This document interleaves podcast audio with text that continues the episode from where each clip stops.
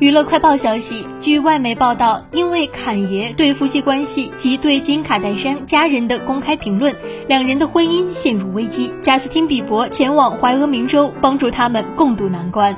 本月初，侃爷宣布竞选美国总统之后，接连自曝隐私。从两年来一直想和卡戴珊离婚，到曾打算流掉长女诺斯·维斯特，一个接一个的瓜吃得人目瞪口呆。知情人说，患有双向情感障碍的侃爷自知让卡戴珊大失所望，好几天都躲着金，不接他的电话，也不回短信。他知道自己让他失望了，一想到这个，很是难受。上周五，比伯带着老婆二十三岁的名模海莉·鲍德温空降侃爷在怀俄明州农场，劝说侃爷与金重新开始沟通。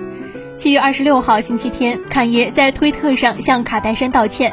他写道：“仅向我的妻子金道歉，因为我把一些隐私广而告之，对她的关怀爱护，我并没有相同的回报。